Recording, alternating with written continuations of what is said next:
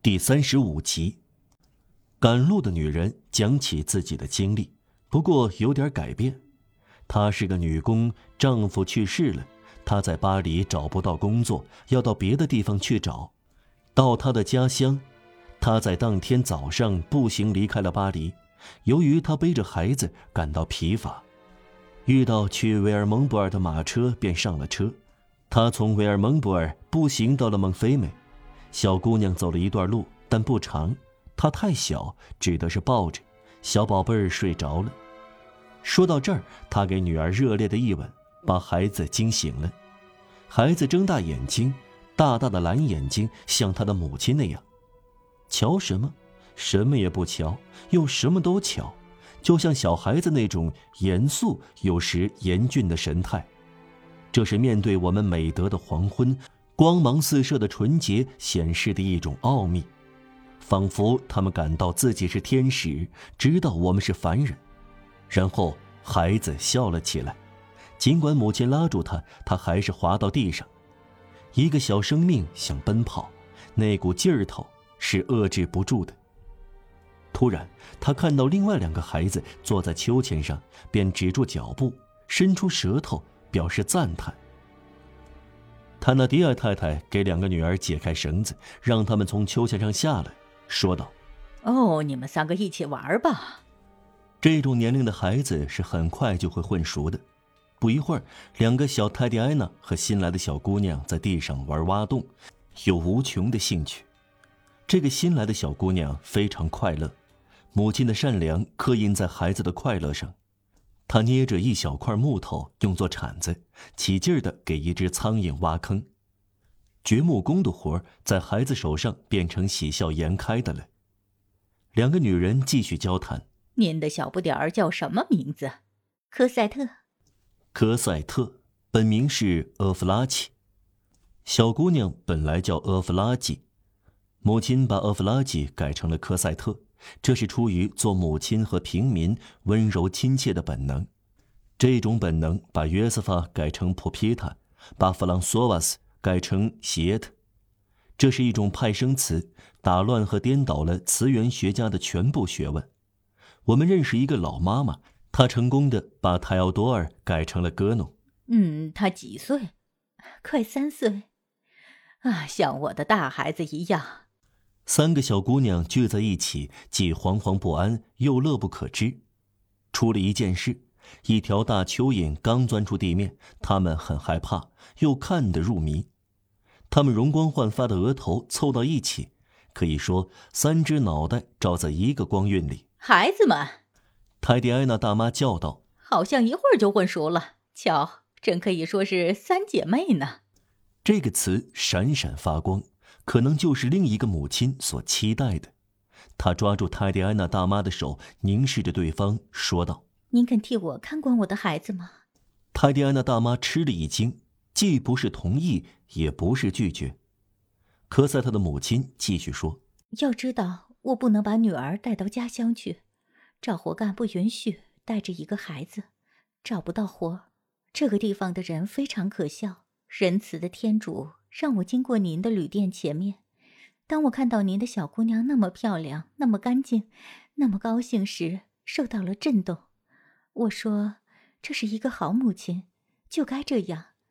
他们会是三姐妹。再说，不用多久我就会回来。您肯替我看管我的孩子吗？”那得看看。”泰迪安娜无礼地说，“我每月给六法郎。”这一当，一个男人的声音从蹩脚的小饭店里响起：“不能少于七法郎，而且先付半年。”六七四十二。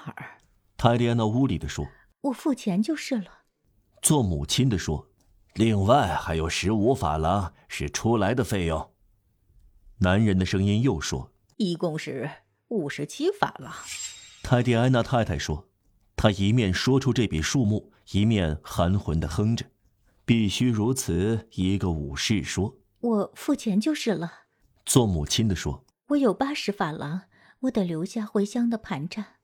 我不行去，在那边我能挣钱。只要有了钱，我就来找我的心肝宝贝儿。”男人的声音又说：“小姑娘有衣服吗？”是我的丈夫在说话。泰迪安娜屋里的说：“他当然有衣服，这可怜的宝贝儿。我已看出这是您的丈夫，还是很像样的衣服呢，多得要命，全是成达的，就像贵妇人的绸裙，就放在我的旅行袋里。必须交出来！”男人的声音又响起来：“当然会交出来的。”做母亲的说：“如果我让我的女儿赤裸裸的留下来，那不是太好笑吗？”老板的脸出现了。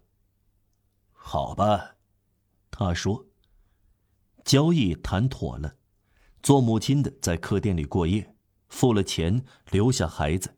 他的旅行包原来塞满了衣服，如今变瘪了，变轻了。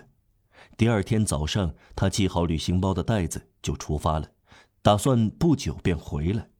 人们总是平静的安排启程，但……”这是生离死别啊！泰迪安娜夫妇的一个女邻居在路上遇到做母亲的，回来时说：“我刚看到一个女人在街上哭泣，真是好伤心。”当科赛特的母亲走了以后，那个男的对女的说：“我可以付清明天到期的一百一十法郎的期票了，我缺五十法郎。你知道直达利会拿着拒付证书来找我吗？”你利用两个小姑娘做了一个巧妙的捕鼠器，我可没有看到。第二节，两副贼像的初次素描。逮住的老鼠瘦骨伶仃，而即令是瘦老鼠，猫儿也心满意足。泰迪安娜夫妇是何许人呢？现在先说一点，下文再补全这幅草图。这类人属于杂七杂八的阶层。由粗俗的暴发户和落魄的聪明人组成，位于所谓的中等阶层和下等阶层之间，综合了下等阶层的某些缺陷和中等阶层的几乎所有的恶习，却既没有工人的豪爽奔放，也没有平民的循规蹈矩。这类小人一旦受到邪火的烧制，便很容易变得穷凶极恶，在女的身上有着泼妇的底子。在男的身上有着无赖的材料，两个人都最大限度的为非作歹。世上有一种人像熬虾一样，不断的退向黑暗，在生活中非但不向前进，反而后退，利用自己的经验加剧丑行，日益等而下之，变得越来越黑心肠。这个男的和这个女的就属于这类人。对于善看面相的人来说，泰迪安娜特别令人讨厌，有的人只要看上几眼就令人提防，感到他们从头黑到脚，他们背地里躁动不安，而表面上咄咄逼人，他们身上有令人琢磨不透的东西，不能担保他们所做过的事，也不能担保他们要做的事，他们目光中的阴霾却暴露了他们。只要听他们说一句话，或者看到他们做一个动作，便能约略看出他们过去的隐私和将来的阴谋。这个泰迪埃娜不妨相信他的话，曾经当过兵，他说是个中士，他可能参加过1815年的战役，看来甚至表现得相当勇敢。下文就可以看到他是哪种人，他的旅店的招牌影射他的一次战功。他亲自油漆，因为他什么都会干一点但干得很糟。当时古典主义时期的旧小说在克莱里之后，就只有多洛伊斯卡始终保持典雅，但越来越庸俗。从德斯居戴利小姐降到巴特勒米阿多夫人，从德拉法耶夫人降到博尔农马拉尔姆夫人。这类小说点燃了巴黎看门女人欲火炎炎的心灵，甚至有点横扫郊区。泰迪安娜太太正好有这点聪明，能看这类小说，她从中得到滋润，她把自己的智力都投入其中。她年轻的时候，甚至稍后一点，已养成一种在丈夫身边沉思的神态。她的丈夫是个城府颇深的无赖，拉皮条、识字。但不讲语法，既粗鲁又精明。至于说到情感方面，爱看皮格勒布伦的作品，就像他的言语所说的，专门看有关性的描写。不过他却是个守规矩和不掺假的粗人。他的妻子比他小十二岁至十五岁。后来，当他的浪漫的披散的头发开始花白时，当帕美拉变成了悍妇时，泰迪安娜的婆娘就只是一个凶恶的大肥婆，爱赞赏愚蠢的小说。可是读蠢书不会受惩罚，因此他的大女儿叫做埃博尼亚。至于小女儿，可怜的小姑娘，差点叫孤儿呢。幸亏受到多克雷·多米尼尔一部小说讲不清的影响，改叫阿泽尔玛。另外，顺便说说，这里提及的给孩子乱起名的古怪时代，并非什么都浅薄可笑。除了刚才指出的浪漫因素以外，还有社会风气。